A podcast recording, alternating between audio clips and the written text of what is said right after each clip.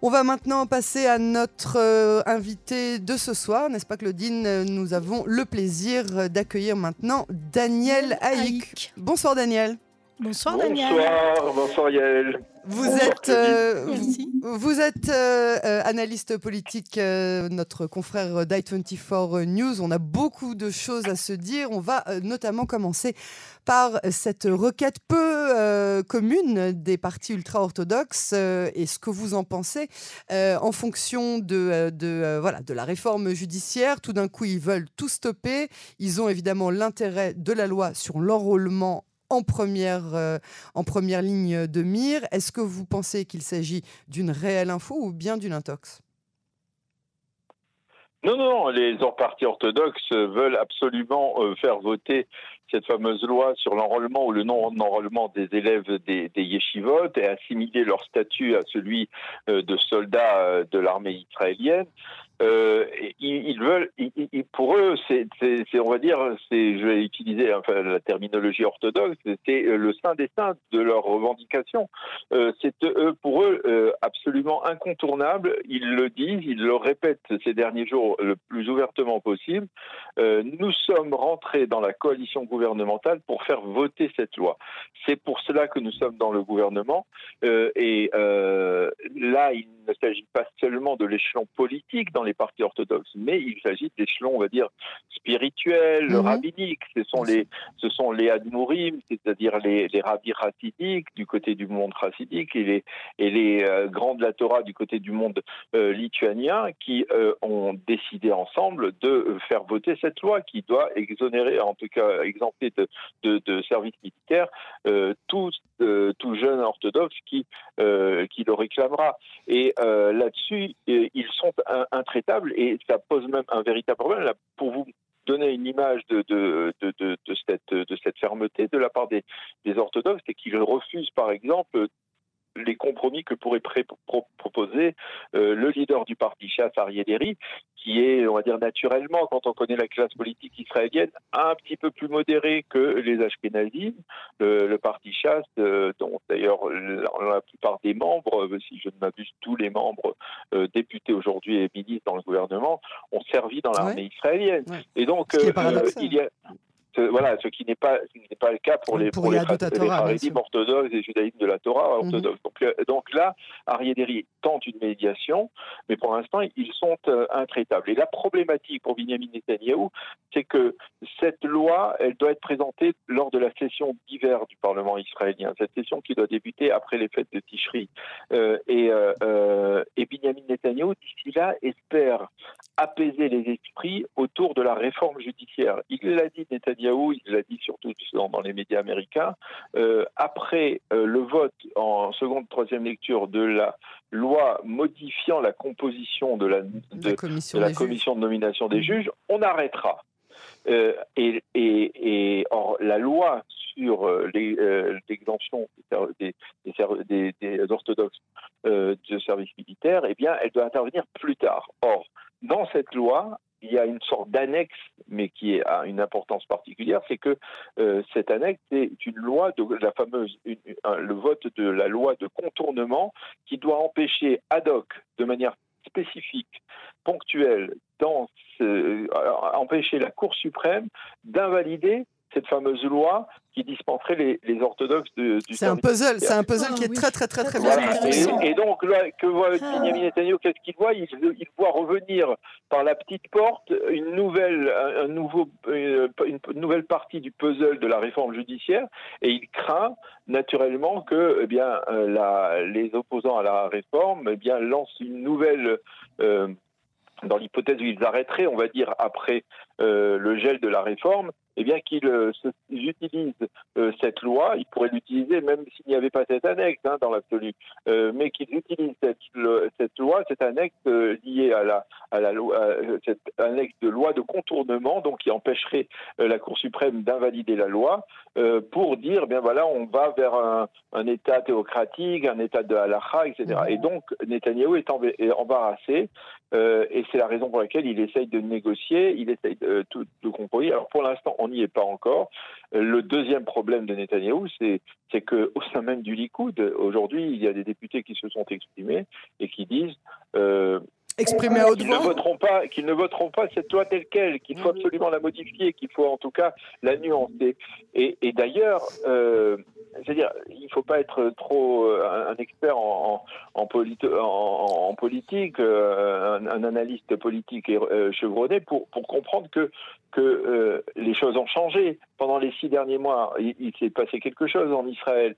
Et ce qui pouvait être toléré à l'époque, de la création du gouvernement, de la formation du gouvernement, lorsque les accords de coalition ont été signés avec cette loi donc libérant les, les élèves des yeshivot de service militaire, aujourd'hui, c'est extrêmement moins bien perçu que, que, ça ne pouvait l'être avant. Maintenant, euh, même au sein du Likoud, on, s'élève contre le fait que eh bien, les orthodoxes continuent à refuser systématiquement euh, toute option de, compromis autour du service militaire. Et, euh, et, et, et, donc, c'est la problématique qui attend Benjamin Netanyahou au lendemain des fêtes et autour du, du mois de d'octobre et novembre. Alors justement, Daniel, moi j'ai une question à vous poser enfin, qui, semble pertinente.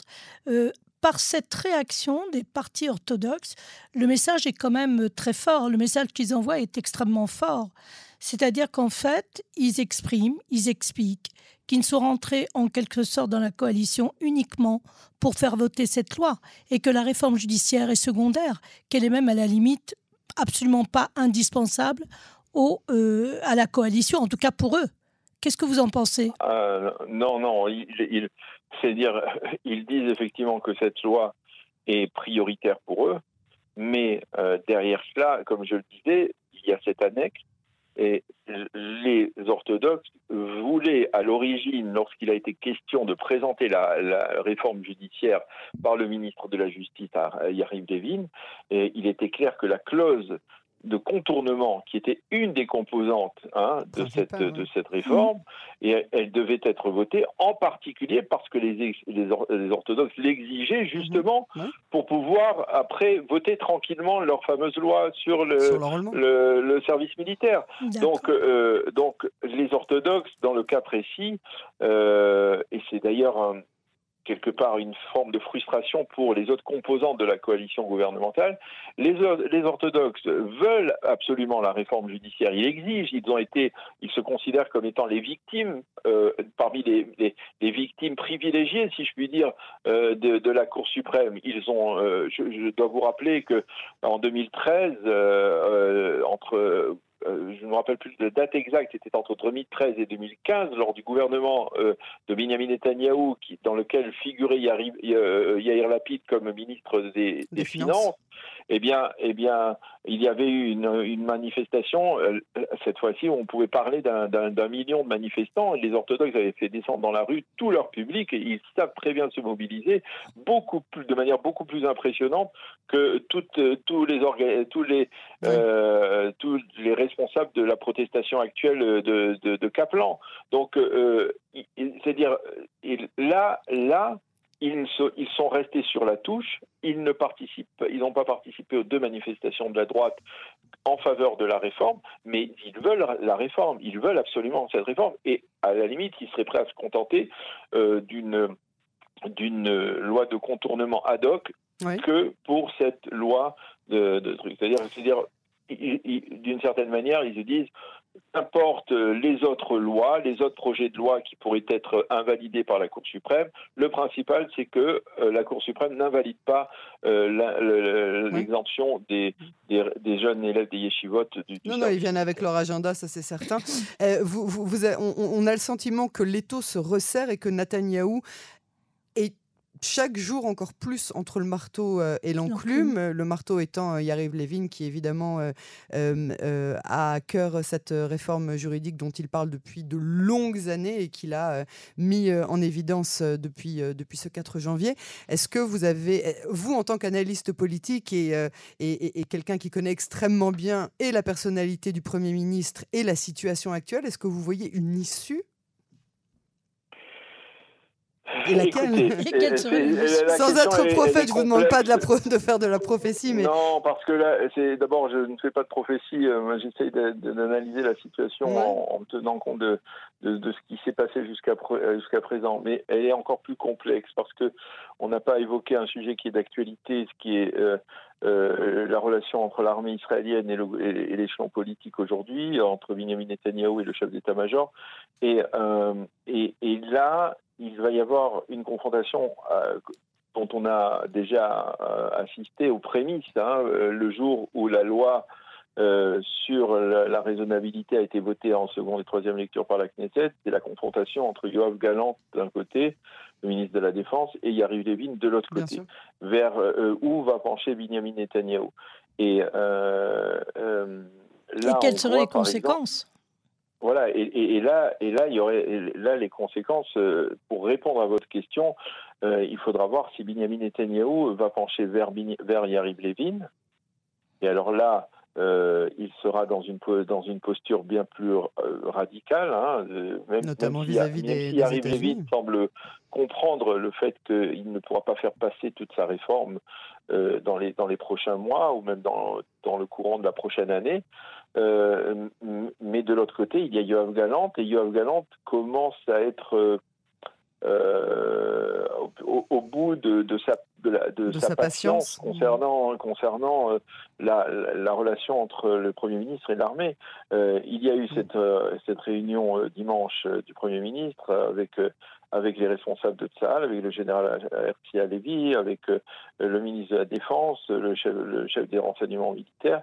Et, et, et visiblement, le ton est monté très clairement. Et aujourd'hui, Yov Galant dit très clairement, il dit cessez c'est-à-dire, même, et, même Benjamin Netanyahu l'a dit d'ailleurs aujourd'hui, euh, il a dit euh, je, je, fais confiance à l'armée. Il s'est il s'est démarqué du poste de son fils euh, Yair Lapid. Yair, Yair, Yair Netanyahu, oui. pardon. il s'est démarqué de son, de son fils parce qu'il voyait bien qu'il y a, il y a qu'il y, a, qu'il y, avait beaucoup trop de tensions. Il fallait qu'il y ait une forme de reconnaissance de, euh, de l'action de l'armée israélienne et indirectement à travers cela de reconnaissance de la problématique avec laquelle euh, les chefs de l'état-major sont, sont, confrontés autour euh, de l'insubordination, appelons ça comme ça, de, du refus de, de, servir de, des réservistes, des, pilotes, ou de, enfin de tous ceux qui sont euh, volontaires hein, dans ces mmh. postes-là mmh. de l'armée israélienne. Et donc évidemment, euh, Benjamin Netanyahu va devoir choisir. Est-ce qu'il va choisir, est-ce qu'il va aller du côté de Yoav Galant, comme il l'a fait par exemple ces, ces, dernières heures, ou alors est-ce qu'il sera plutôt du côté de, de Yariv Levin Et là, bien entendu, moi, moi j'aurais tendance, j'aurais tendance à croire, c'est-à-dire si on doit voir le Netanyahou que l'on a connu pendant de longues années, c'est plutôt le Netanyahou de Yoav Galant. Bah surtout qu'il a l'intérêt saoudien, euh, l'intérêt diplomatique avec la Saoudite. Alors bien entendu, si on rentre là-dedans, l'Arabie Saoudite, etc., etc., il y a énormément. C'est pour ça que c'est un, un, puzzle de multiples pièces et c'est difficile de vous donner une, une, une réponse, euh, une réponse très claire. que dire. Merci beaucoup Daniel Haïk euh, pour cette analyse. À très bientôt sur les ondes de Cannes en français. À bientôt, au revoir. À bientôt, au revoir.